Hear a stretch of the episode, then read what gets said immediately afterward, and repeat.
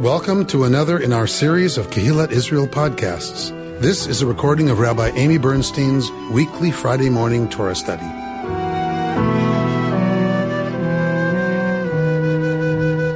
This is the parsha we read before Rosh Hashanah every year. And so you can imagine most of the commentary written through the ages on this parsha uh, have to do with how we um, how this parsha is related to the whole idea of tshuva uh, and of return. So we'll see how that gets linked up. We will begin at 29 9. You stand this day, all of you, before the Lord your God, your tribal heads, your elders, and your officials, all the men of Israel, your children, your wives, even the stranger within your camp, from woodchopper to water drawer, to enter into the covenant of the Lord your God, which the Lord your God is concluding with you this day, with its sanctions, to the end that he may establish you this day as his people and be your God as he promised you and as he swore to your fathers Abraham, Isaac, and Jacob. I make this covenant with its sanctions, not with you alone, but both with those who are standing here with us this day before the Lord our God, and with those who are not with her with us here this day. Well, you know that we dwelt in the land of Egypt and that we passed through the midst of various other nations. And you have seen the detestable things and the fetishes of wood and stone, silver and gold that they keep. Perchance there is among you some man or woman or some clan or tribe whose heart is even now turning away from the Lord our God to go and worship the gods of those nations. Perchance there is among you a stock sprouting poison weed and wormwood. When such a one hears the words of these sanctions, he may fancy himself immune, thinking, I shall be safe though I follow my own wilful heart to the utter ruin of moist and dry alike. The Lord will never forgive him. Rather will the Lord's anger and passion rage against that man till every sanction recorded in this book comes down upon him and the Lord blots out his name from under heaven. All right. Actually, we should probably keep going, but we'll, we'll stop. Atem Nitzavim Hayom. This is one of my favorite Torah portions. Atem Nitzavim Hayom Kulchem Lifnei Adonai Elohechem. Atem is already you plural, right? Y'all. Nitzavim. So Nitzav is to be standing, but how is Nitzav different from Omed? Omed means standing. How is Nitzav different? Do we remember? Job security. right, Margo? Right. Um, so nitzav is more like standing like you have when you have a pillar, right? A large thing that is you you don't you erect it and then it is nitzav, right? It is standing, but it's different from omeid. It's different from a passive sense of standing. Nitzav communicates a certain kind of readiness. We might say standing tall kind of that sense in English? Maybe. Strict, um, upright. Um, Having made to stand, is that the way that the, you erect something, you stand up, as opposed to you yourself standing? It, but Nitzav has more of a active sense. It is not passive, right? It is the sense of you, you are. stand for something. You stand for something is more the sense of you are standing like with a purpose. You are standing uh, in a way that is about commitment, right? About showing up d- differently. Thank you so much, um, Eleanor. Always working I stand for y'all. Israel. I stand with. So it's more that sense, right, of standing for something, right? That's standing with a purpose. It's standing with a cause. Not, and I don't mean it's a metaphor. Like it's, it really means standing, but but in that sense of of showing up for something. So atem because the Bible does know from omeid. The Bible knows from the word to stand. It doesn't use that word here, right? It could, but it doesn't. Atem nitzavim hayom. So y'all are standing hayom. What does hayom mean? Today. Yeah, this Good. This day. Today. You. All y'all. Right? So we get and there's never, God forbid, redundancy in Torah. So if it says y'all, and then all y'all, right, it's on purpose. So it is making it very clear, Torah is being very explicit here, that it is every single person who stands right now, today, this day, for what? We're going to see. So, but The well, where are they standing? Huh? English translation is different. The uh, the men's book says wives. The women's book says women. Ah, yes. We'll, we'll get there. So, um, where, where are you? Where are they standing? standing before God. Lifnei Adonai Elohechem, before Adonai your God. Yes. Yeah. Roshechem, your heads. Shiftechem, your officials. Ziknechem, your elders. Vishotrechem, and right, other kinds of officials. Kol Ish Yisrael, every man of Israel, every person of Israel. Ish really means person, but it's male, so um, every person of Israel. Now it goes on, verse 10. Tapchem, your little ones. Nishechem, your women. V'gercha asher bekerev machanecha. And the stranger that is in the midst of your camp. Mechotev etzecha, from the chopper of your trees, ad shoev memecha, to the carrier, to the carriers of your water. So this is a famous, what do you call that in literature? Um, when you go from one to the other. Merism? Hmm? Merism? Merism. So when you say from wood chopper to water bearer, you're talking about everything in between. It's like from heaven to earth. From- right, from A to Z. Exactly right. Um, and wood chopper and water jar are menial tasks, right? They are menial laborers. Uh, and so these are these are your sanitary engineers. these are your janitors and your garbage collectors. In the right, that's the parallel in the ancient Near East. To be very clear, nobody is left out. Not because of status that we're used to seeing in the ancient Near East as being about age or gender, nor is there going to be any differentiation by class, by what one does in the world. Every single person is standing Hayom today, Lifnei Adonai Elohechem, before Adonai your God. Why? Verse 11. The Avraham Divrith Adonai Elohecha. This is the ritual language. This is the language used around covenant, right? To pass over, to cross over into the breach, into the covenant of Adonai your God. What is the difference between Elohechem and Elohecha? Well, Both one, are translated the same way in the English here. because it's your God, plural or singular. So this is singular. This is singular. The second time. Yes, this is singular because it is saying it is addressed to each person, right? That you are standing before. Um, in the first one, it says Elohechem, Right, Adonai your. God. Here, it's right. It's going to be to to cross into the covenant of Adonai Elohecha, Adonai your God. Asher Adonai Elohecha koret hayom. Into this covenant that God is concluding with you today. What, why does it add this? Okay. Um, Imcha hayom. That, that God is cut is that the covenant that God is cutting with you this day. All right. Why do we pass over? And how do we pass over into a covenant? Why is that word used here? And why cutting a covenant? How do you do this? How do you do a covenant in the ancient Near East? What do you do? You rub your shins, rub your thighs.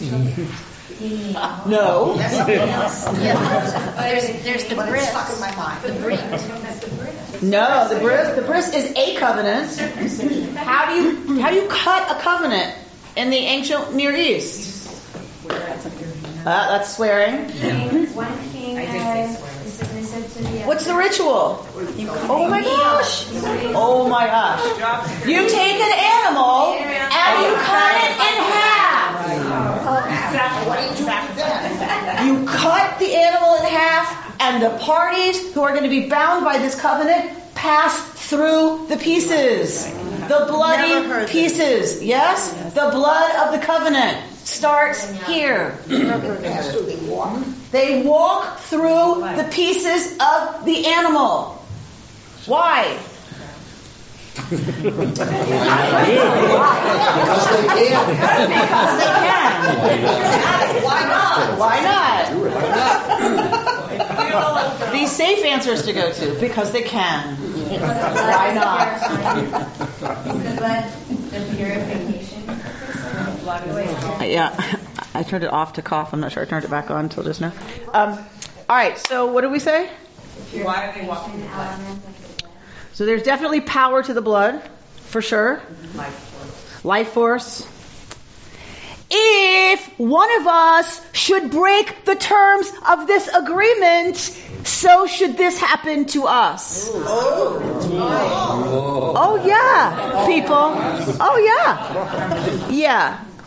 Yeah. Oh, that's why you say over my dead body. Correct. Over my dead body Or because cut a it, deal. uh, it will never happen. Cutting a deal. That's exactly what it is. This is cutting a deal. Absolutely. This is sort of like when you're a kid and you, you make a pact with your best friend and you seal it with blood. Yes. Right? And you do like you become blood brothers or blood sisters or whatever we used to do. Um, but right, if it was serious, you drew blood. Right? This is common. We know this is common. THC, terrestrial human culture. Every human culture understands when it gets real, it involves blood. It has to. Right? In the ancient world, it has to. If you're serious about it, it better it had better involve, involve blood. Yes. And men didn't menstruate, so they had to do something else. Okay, so maybe they had some envy and they needed to do something about blood. Okay, so um, so so this is what cutting a covenant is. You pass through the pieces. So the language, the language stays, right? You cut a covenant, you cut a deal, and you pass over into a covenant, right? So that's why the language, the verbs are different here than what we would be used to seeing about agreeing or right. You know, it's it's from the actual ritual that would have been incredibly powerful, right? Every, every covenant, every, is a minor one, a major one. So this this was a common way of of cutting a covenant. So so it was understood viscerally the stakes of disobeying the covenant. What the ritual was for this covenant, we don't know. We don't know. Presumably, they did not cut up animals and have all of these people pass through the pieces of the animal. That is not what, what I mean to say or suggest here. What I'm saying is the language that we get for passing over into a covenant that I cut with you this day, it, all of that language comes from the language of ancient Near Eastern covenanting um, rituals. We don't have a description of this covenanting ceremony. We don't know what it looked like. We just get told that it's happening or going to happen, but we don't have the the description of it. Yes. I thought that the covenant with God was part of circumcision. I thought that's why. That's a covenant. That is the sign uh, on males of the covenant. It's all blood. Right? So The That- first covenant of your becoming a Jew. It is putting the covenant in the flesh.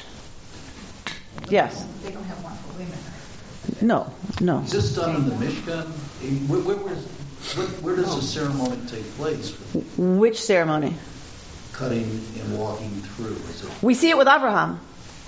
Right? Abraham does it early. but is it just in the town, in the village, and how do they? Wherever? Yeah. I mean, presumably wherever you're wherever you're making this deal. So there's no particular ceremony. It just Probably they did have a ceremony. We just that's lost to us what that looked like, other than walking through the pieces. What does this mean with exemptions? So there are sanctions on any covenant. If you do X, you can expect Y. If you do Z, you can expect W. Um, right?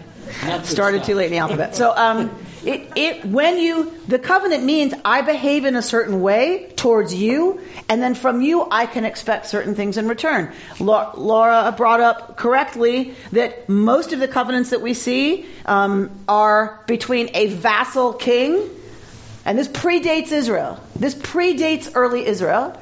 So in Canaanite pagan practice, a conquering king cuts a covenant with the vassal king that he has conquered.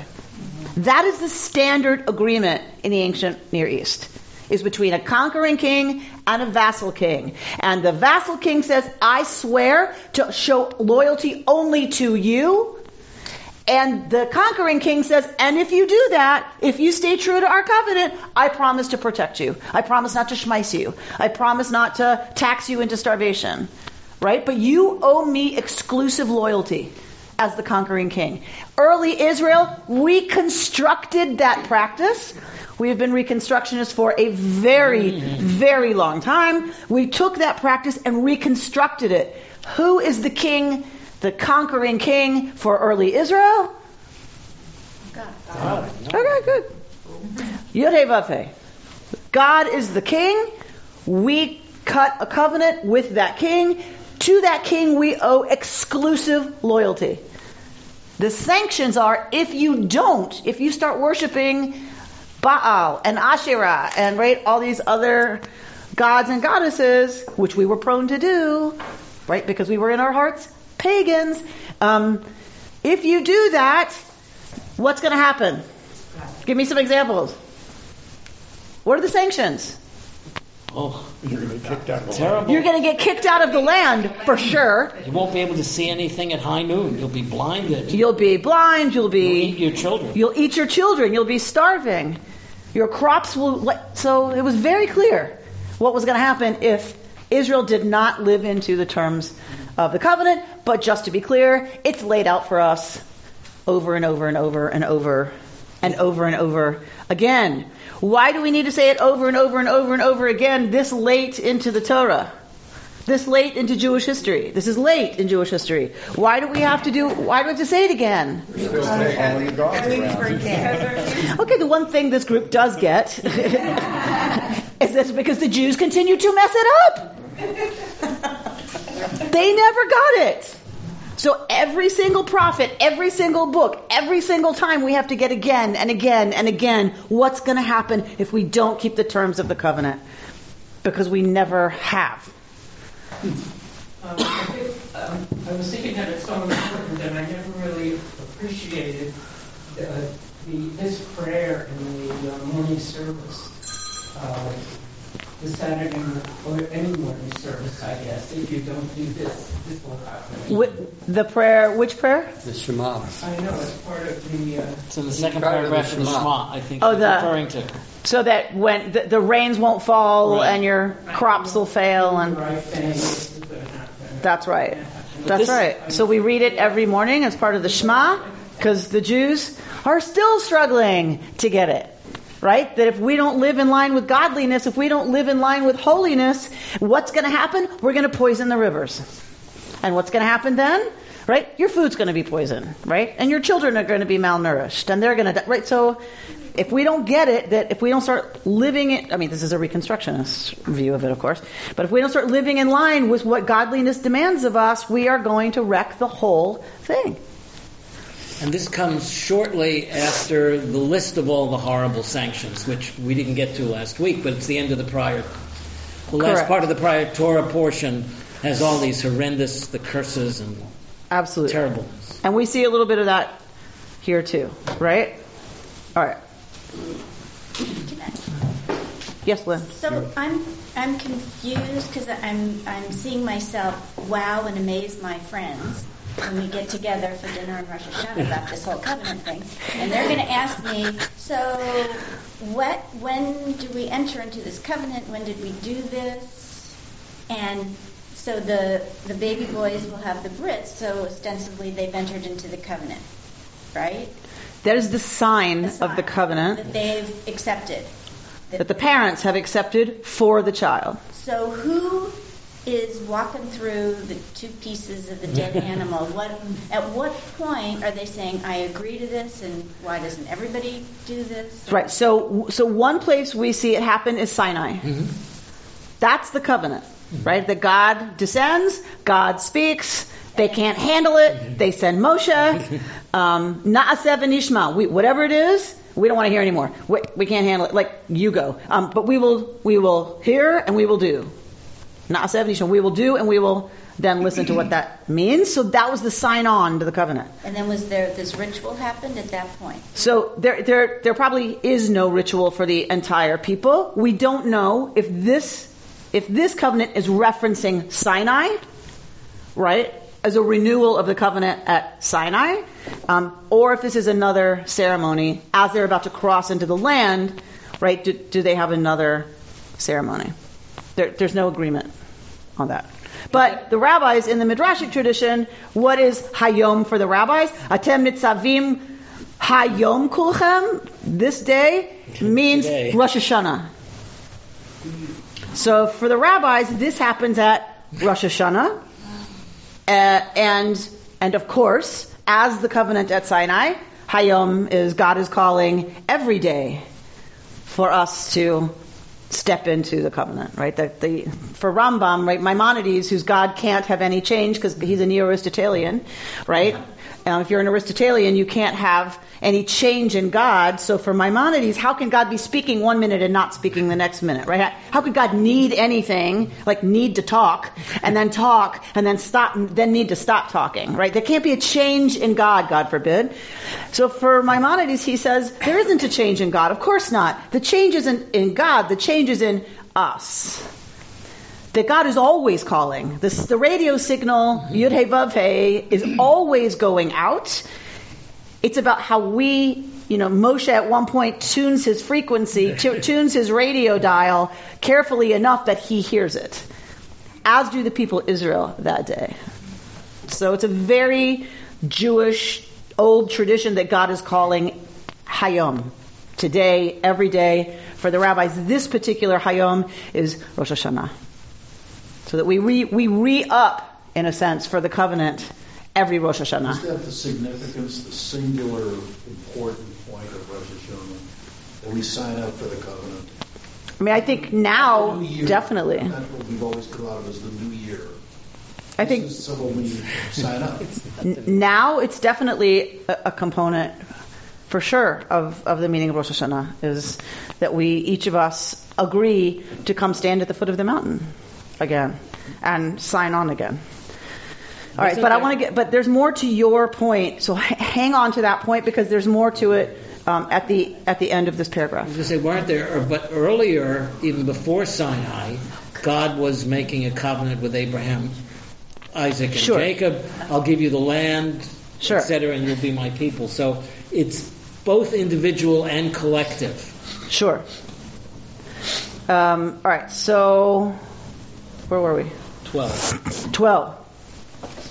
What's the point of all this? Leman hakimotcha hayom, that God may establish you hayom today for God, le'am, as a people. V'hu yiyeh lecha le'elohim, and God shall be for you, in order that God shall be for you, Elohim. Ka'asher diber lach, as it has been said to you, V'chasher nishba la'avotecha, and as it was sworn to your ancestors, la'Abraham, li'Yitzchak, li'Yaakov, to Abraham, Yitzchak, and Yaakov. V'lo idchem levadchem. So here we go to your point, Lynn. V'lo idchem levadchem, and lo y'all alone. Anochi koret et habrit hazot. Am I cutting this covenant? Ve'et ha'ela hazot, and with these. Here. Ki et asher yeshno po also with those that aren't here. Imanu Omed Hayom, with us, standing today, Lifnei Adonai Eloheinu, before Adonai our God. Ve'et asher enenu po imanu hayom, and those who are not here this day. What does that mean? How can, how can you have a covenant with people who aren't showing up? How do you have a covenant with people who aren't there? Future generation. Aha. So for the rabbis, for Chazal, it is future, all future generations, all people who would ever be part of this covenant, whether it's by birth, whether it's by adoption, whether it's by conversion, doesn't matter. Whoever was ever going to be part of this covenant, Omed Hayom, is, is represented here in terms of being bound mm-hmm. by the covenant, which is crazy if you think about it. That we're, you're binding people who do not sign on to the agreement, you're binding them to the agreement with its sanctions. That's a little crazy. Well, but we do that within law. I mean, we are all we all feel bound by laws and treaties that were done before we existed. So there's and when a law is made today, there's an assumption that somebody who's not born today will obey that law. So it, it is logically crazy, but we we do do it, we do do it. And we feel. However, bound. some of it is. I think in those cases it's all about. I mean, it's not entirely different, Mm-hmm. obviously, but the nuance for me, the difference is this is an elective covenant. Mm-hmm. Right? So if I'm born a U.S. citizen, I have to obey Mm-hmm. the law. I don't have a choice. Because, right, the law governs Mm-hmm. every one of its citizens. That, that kind of makes sense to me because we have to have something that governs everybody, whether they agree to it or not, Mm-hmm. or there's chaos, right? And there's, what do you call it? Anarchy. Um, this is an elective covenant. So it's like, wait a minute, wait, you have to sign on. Jews by choice. So it's like we are, you know, we are all in that sense Jews, Jews by, by choice. because we said na'aseh v'nishma. We said, okay, we will do it, and then we'll hear what exactly that entails, right? Then once we heard, we were like, oh, no shrimp, no cheeseburger, really. And that's why we have Hebrew schools. That's exactly right. And and when little children, little Yiddish, chi- little Yidden ask, why do I have to go, mommy? How come I can't go to soccer or whatever? What all the other kids are doing? What do we answer them, Sarah? Because You're Jewish. Because you're Jewish. Sinai. Because of Sinai and kacha. You know, the Israelis would say kachaza. Right? We, you, that's how it is. You're a Yid.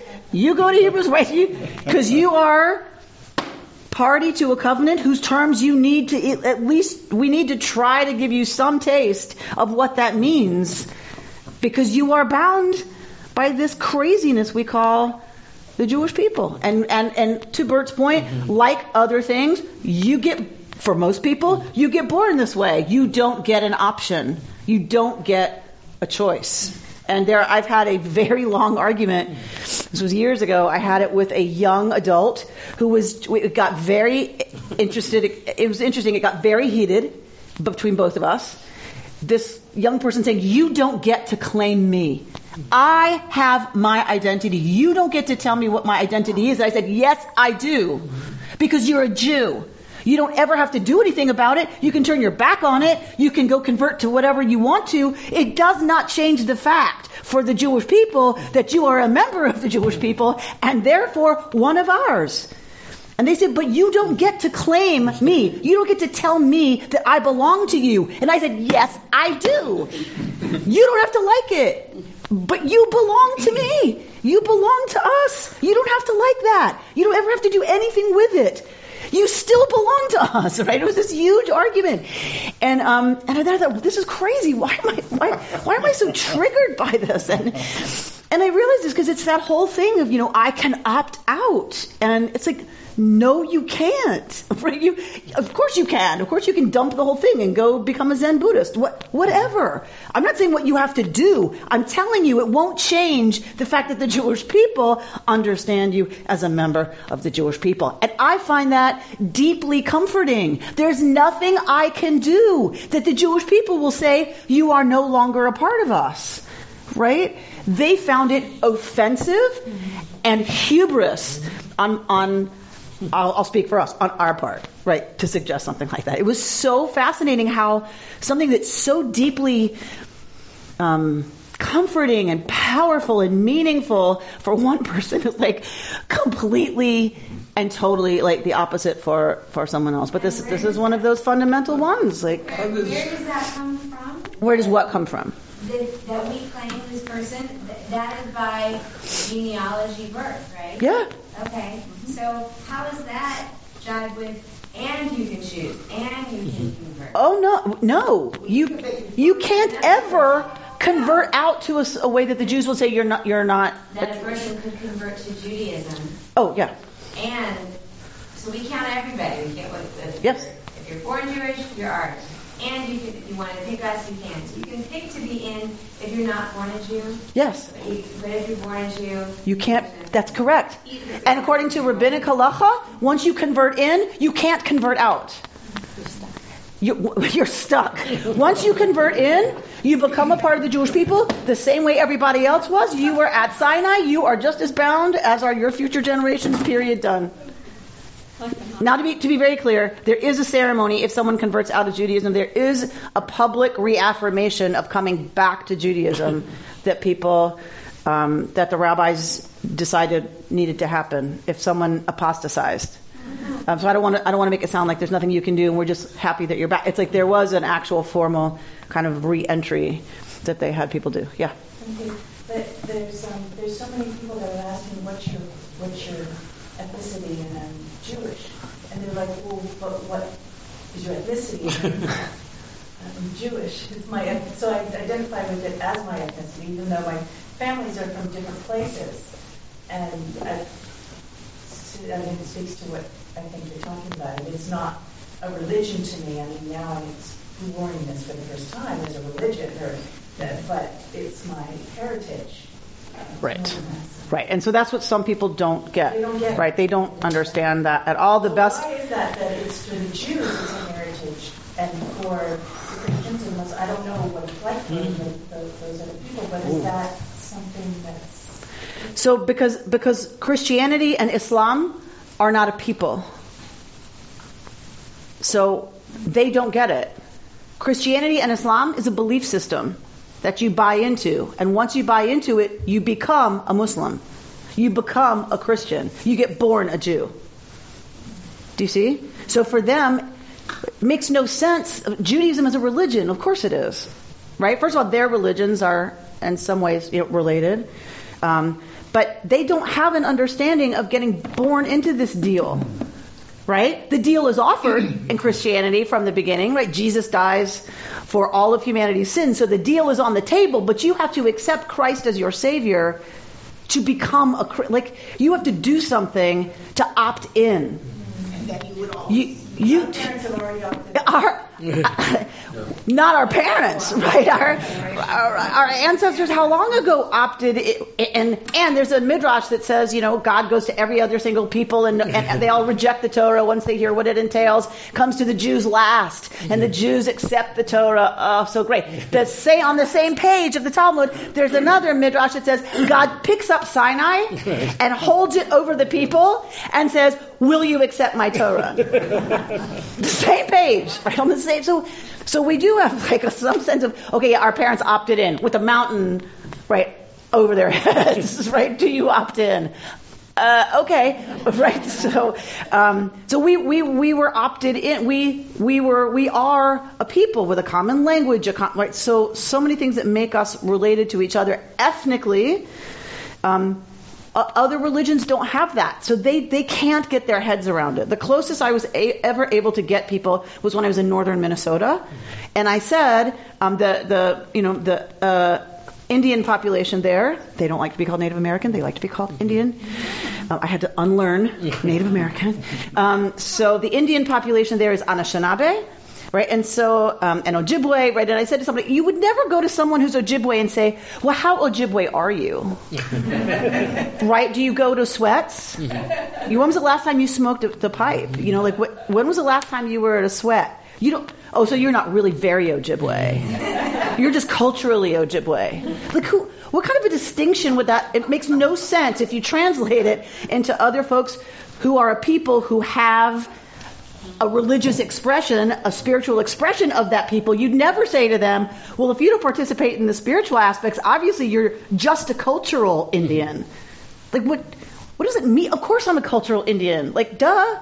That's what it means to be part of a people. That's a definition of what it means to be Jewish. Is I eat g- disgusting gefilte fish that no other people would touch if they had a choice. It, we grow up on that, right? And that taste, that association is as Jewish as anything else. And I'm speaking, of course, for I know uh, my you know from my perspective as an Eastern European Jew, I get that. Like other people have different tastes, but the the point is that it's always about Shabbat, you know, or Rosh Hashanah or break fast. That we have tastes associated with that. That's what that's what makes us ethnically Jewish. But for us, you can't separate that, right, from from who we. That's what it means to be part of a people. Amy, there's a, this, there's a real perverse application of this.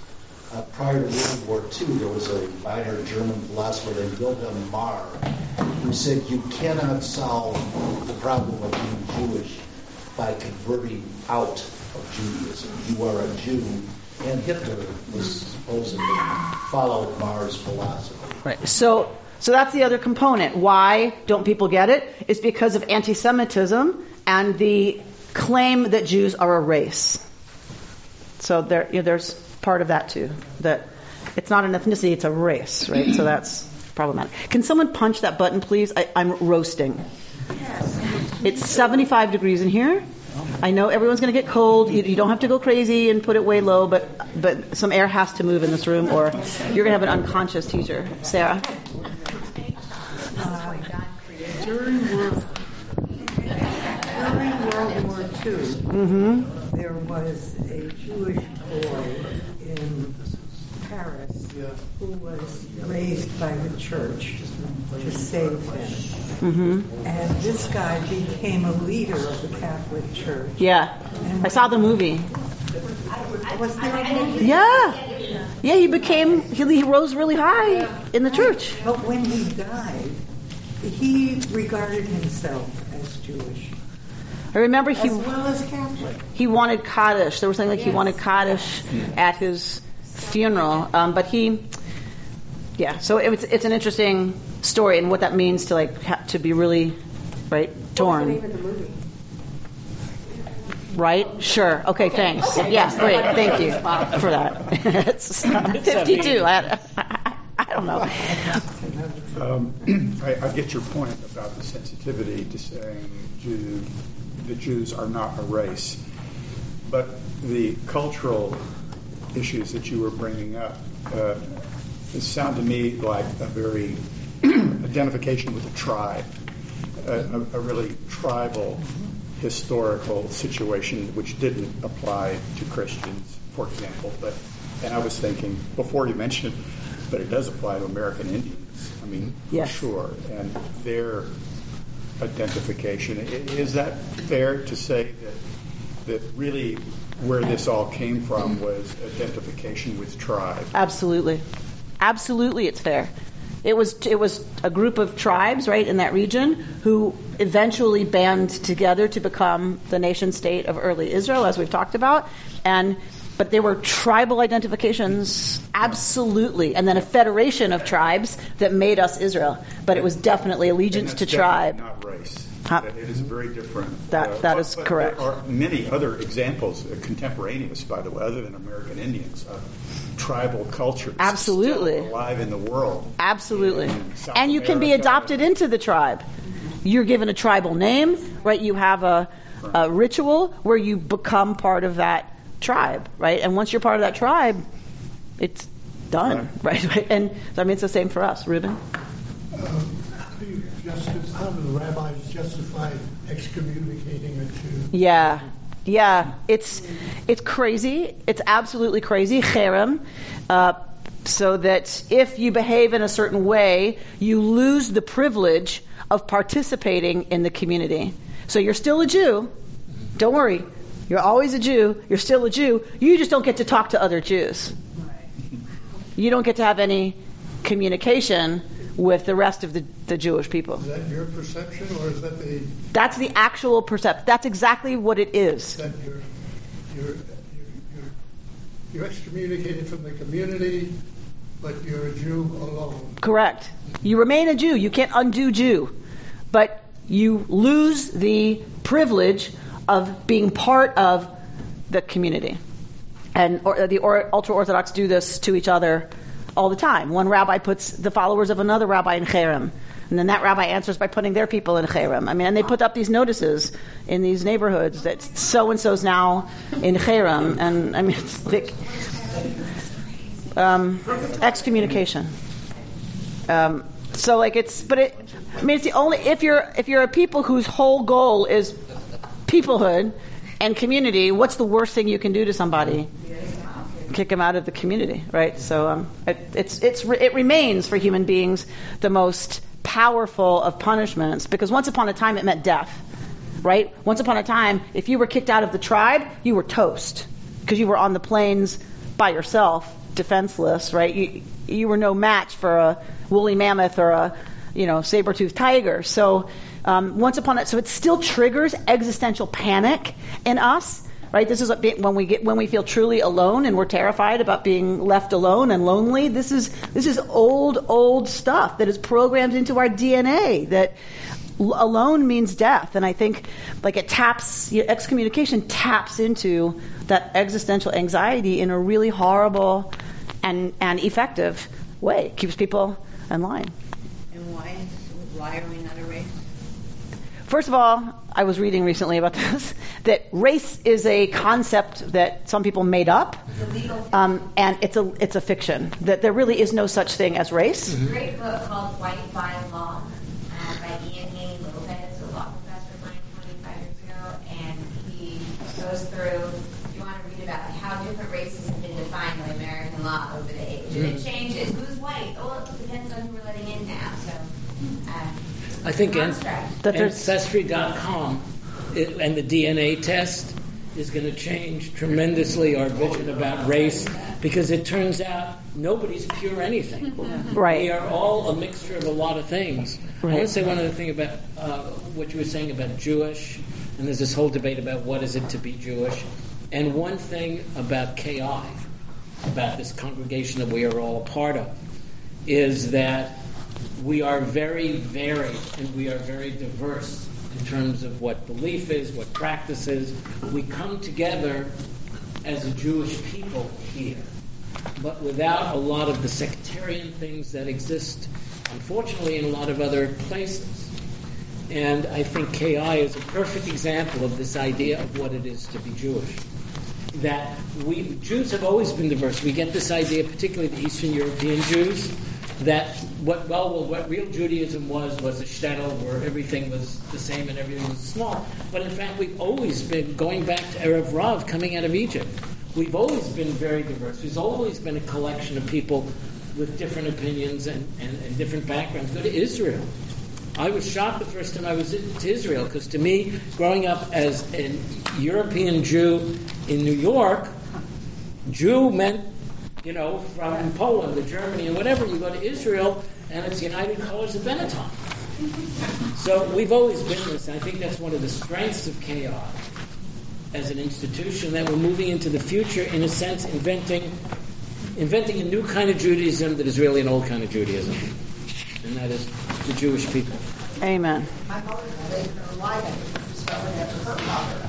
Uh, because it's surviving. You know, the whole family was born in Poland. Mm-hmm. But uh, someone, somewhere, you know, my grandmother uh, was a part. Most of us, I, I once did a family, most of us only know our families going back maybe two generations, maybe three generations. And yet, how many generations are there back to Second Temple, First Temple, Moses? Hundreds and hundreds of generations, and we have no idea. It, it's real. There are four fathers and four mothers. There are ancestors. We have no idea who they are past 150 years, which is My like dad just did nothing. that. We're Eastern Europeans, Jews, and he found five percent African, Northern African, and like three percent Asian Mm-hmm. uh, from, I guess, Afghanistan or I don't. There's a wonderful book called The Book of Abraham by Marek Halter. That is a story. It starts with the destruction of the Second Temple, and there's a, a scribe, and he's got a scroll, and it's a historical novel that goes through generation after generation of how the scroll moved around and the families evolved and became something completely different. You have a handout from Tikkun magazine. This is by Mark Kirschbaum. At the beginning of our parsha, we get this iteration of who's standing, who's nitzav that day, and uh, it's ten categories of of people. I just counted again to make sure. Um, Roshechem, Shiftechem, Ziknechem, Veshotrechem, Kol Ish Yisrael, Tapchem, Neshechem, right? There's ten, ten iterations in this first opening couple of psukim. Uh, ten different classes of people who are called to stand this day. So uh, this article is exploring a little bit about um, well, it's, it's, there's a lot going on in this article, but um, you know both the individual and the collective sense of what this means. Um, so if you look at the the paragraph that begins, Rashi presents three different readings of this passage. Um, he's always going to start with the pshat, you know, the kind of the, the straightforward reading of the text, and then two midrashic readings. The second of which explains the word nitzavim, standing, as derived from the word matzeva. Matzeva is a monument. And explains that at this moment, Moshe made of the people a monument in order to make them more ready to listen or to make them more obedient. So uh, the Shem Mishmuel takes off from this Nitzav Matzeva connection to build his approach. He explains that a Mizbeach, the sacred altar of the temple, was made up of many stones, whereas the Matzeva, the earlier form of monument or altar, forbidden after the temple was constructed, was made up of one stone. Thus, for the covenant to be established, the people, despite their individual differences, must come together like the single stone altar as one people. In other words, the purpose of the textual play between multiple societal roles and singular language, meaning, you know, you singular, your God, um, is to emphasize the need for all to come together as a united whole. So this lovely idea, nitzat, this idea nitzav, standing. Remember, I said it's like erecting a pillar because it's it's related to this word matzeva. But what they're arguing is the the altar, the matzeva that you had in the temple, had to be made up of lots of different stones. Now the matzeva that had been used to represent the God is off limits, the single stone. Right? That Israel, as its sacred focal point, had to have a matzeva that was made up of lots of different individual stones, because that's what this is. It is a collective of individuals with different opinions and different voices and different experiences, and um, and all of those come together. And so that's how we have the ten, right, coming together as as one. So that's that's lovely. Um, all right, we're going to go down, and we're, we're going to turn the page. This is obviously for you to take home and read the whole thing. You can bring it to services and read it Rosh Hashanah. So there's kind of this individual versus the community, and then he's talking about the Me'or Vashemesh, who kind of deals with both the individual and the community. But go to the paragraph on the other hand. On the other hand, leaning towards the centrality of the individual, he suggests that the word nitzavim derives from the word nitzav, which is used uniquely in Judges 3:20 to refer to the heft of the sword, the handle which supports the cutting blade.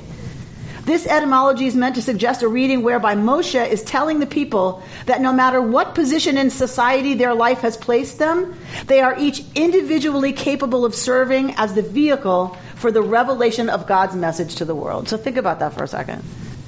In the ancient world, where, right, women, children, they're, not, they're nothing in many ways, right? It's saying every single person if the every single person is able to serve as the support for the cutting blade. Right? In this case, the cutting blade is the word of God, is the right the, the revelation of how we're supposed to live lives of holiness and goodness and compassion and justice. Right? The ways that we can do that, that's the cutting blade, figuring that out. And every single one of these ten, meaning A to Z, has the capability of being the hilt to support that cutting blade being a part of reality. I think that is fabulous. Love that. Um, all right, so coming down. So then, then he, um, the end of this big chunky paragraph, To quote Kenneth Gergen, so the last sentence of the paragraph that begins on the other hand. To quote Kenneth Gergen, who argues that one of the effects of contemporary technology, especially information technology, upon the individual is a situation of fractionated being. By dramatically expanding the range of information to which we are exposed, the range of persons with whom we have significant interchange, and the range of opinion available within multiple media sites, we become privy to and engaged within multiple realities. Or more simply, the comfort of parochial univocality is disturbed. To the extent that these standpoints are intelligible, they also enter the compendium of resources available for the individual's own deliberations. So all these opinions, if we can figure them out, if we can figure out what people are saying when we read some of this stuff, which it's not easy to do anymore. We don't have the attention span to do much of it anymore. But when we finally understand what all of these things we're reading are saying, that puts right a bunch of voices in our head that are arguing with each other for us to even think about what we think about something. So this sense of polyvocality, univocality is disturbed, right? So it's not Amy said, Rabbi, what does Rabbi Amy think about? Well, Rabbi Amy has to sit still and get quiet and let all of the voices in there hash it out until I can say, okay, here's what I think about that. In other words, there's not a univocality anymore. We are exposed to so many opinions, so much information. So we're exposed to so many people and so many experiences that, that that even that our univocality has been disrupted. And it's not that it's a bad thing necessarily, but it's like but there's this polyvocality. So it's not only that all of these individuals stand together, this this category of ten stand together as one people. Take all of the voices within all of the heads of all of those people. All of that has to come together, right, to be nitzav, together to live into covenant. Do you think that, when, as you were talking about it, do you think that that's what's caused more and more of a move toward fundamentalism? I do. Actually, now that you say it, like, uh, notice I didn't sit still and shut up even for five seconds before I answered that. Um, because my gut's telling me my kishkas say yes. Yeah. Abs- I think yes. Because isn't that so much simpler? Isn't that so much more comforting than I have to sit with the the polyvocality, right? Or as Shefa Gold calls the parliament of personality, right? I have to sit with the parliament inside my head, like in, inside myself, and like figure out whose voice is that. What voice is that, right? Am I listening to that? But if you're a fundamentalist, Ooh, the parliament gets quiet. Because the parliament can all just turn to page three, second paragraph, and well, here's what we think about that. Uh, here's how we respond to anyone who brings any kind of a challenge about that. Here it is, right here. And I think that's desperately comforting for people. And I think polyvocality is terrifying. It's confusing. Where do you land? What, what, what is my voice? And that's it's somewhere in here that that very much a big part of the tradition has said these 10 are not outside of you. You are every one of these 10. You're someone's child. You're someone's spouse. You're, you're, you're a boss somewhere. You're a water carrier somewhere else. You're, you're, these are all aspects of our own personality. And we have to bring all of those together, right, in order to be nitzav, in order to stand here this day um, to accept the covenant. And But it's even deeper than that. It's that don't think these are people outside of you. We, we all have all of these components, right, within us that make, make us very complicated. Discomfort of ambiguity the discomfort of ambiguity is, is serious. Um, and particularly, I think, in this age, which is what he's talking about, fractionated being, that however bad it was before, that you've got a conflict between who you are as a daughter and who you are as a spouse, right? Vis-a-vis your, your mother, that person's mother-in-law, right? Who do you pick, your spouse or your parent, in term, right now for dinner, where there's an argument? Like, that's bad enough. But then you add what we're exposed to, and it's just it's crazy how much straight is going on in here um, all the time. All right. Um, I think maybe we will. Let's just drop down to the very bottom of this page. An attractive reading of this verse, addressing the polyvocal self, is found in the Tiferet Shlomo, where the verse is also linked to the high holidays. The Hayom, the today in our verse, refers to a specific today, the big day of Rosh Hashanah. The covenant is then read as a covenant regarding teshuva, repentance. In order to properly stand before God in true contrition, one must analyze and recruit every aspect of one's personality, explains the Tiferet Shlomo. He quotes the Maggid of Zloshov, who taught that dividing up all the organs of a sacrifice, remember we've talked about the sacrifice and the priest like, right, takes apart all the organs, teaches us to align all the most innermost parts of our personality upon any action. So then certainly on Rosh Hashanah, when we are examining, re-examining our lives, we need to involve and contemplate all the different aspects of personality as part of what we call soul searching. But it's not just the lofty soul aspects we involve here. The Tiferet Shlomo explains the phrase kulchem, all y'all, as referring to both the physical body and the spirit, and explains the two trades listed, the wood hewer and the water carrier, not as referring to two different individuals or as two economic classes or strata, but as symbolic of every person's journey, representing the starting point and goal within every individual trajectory.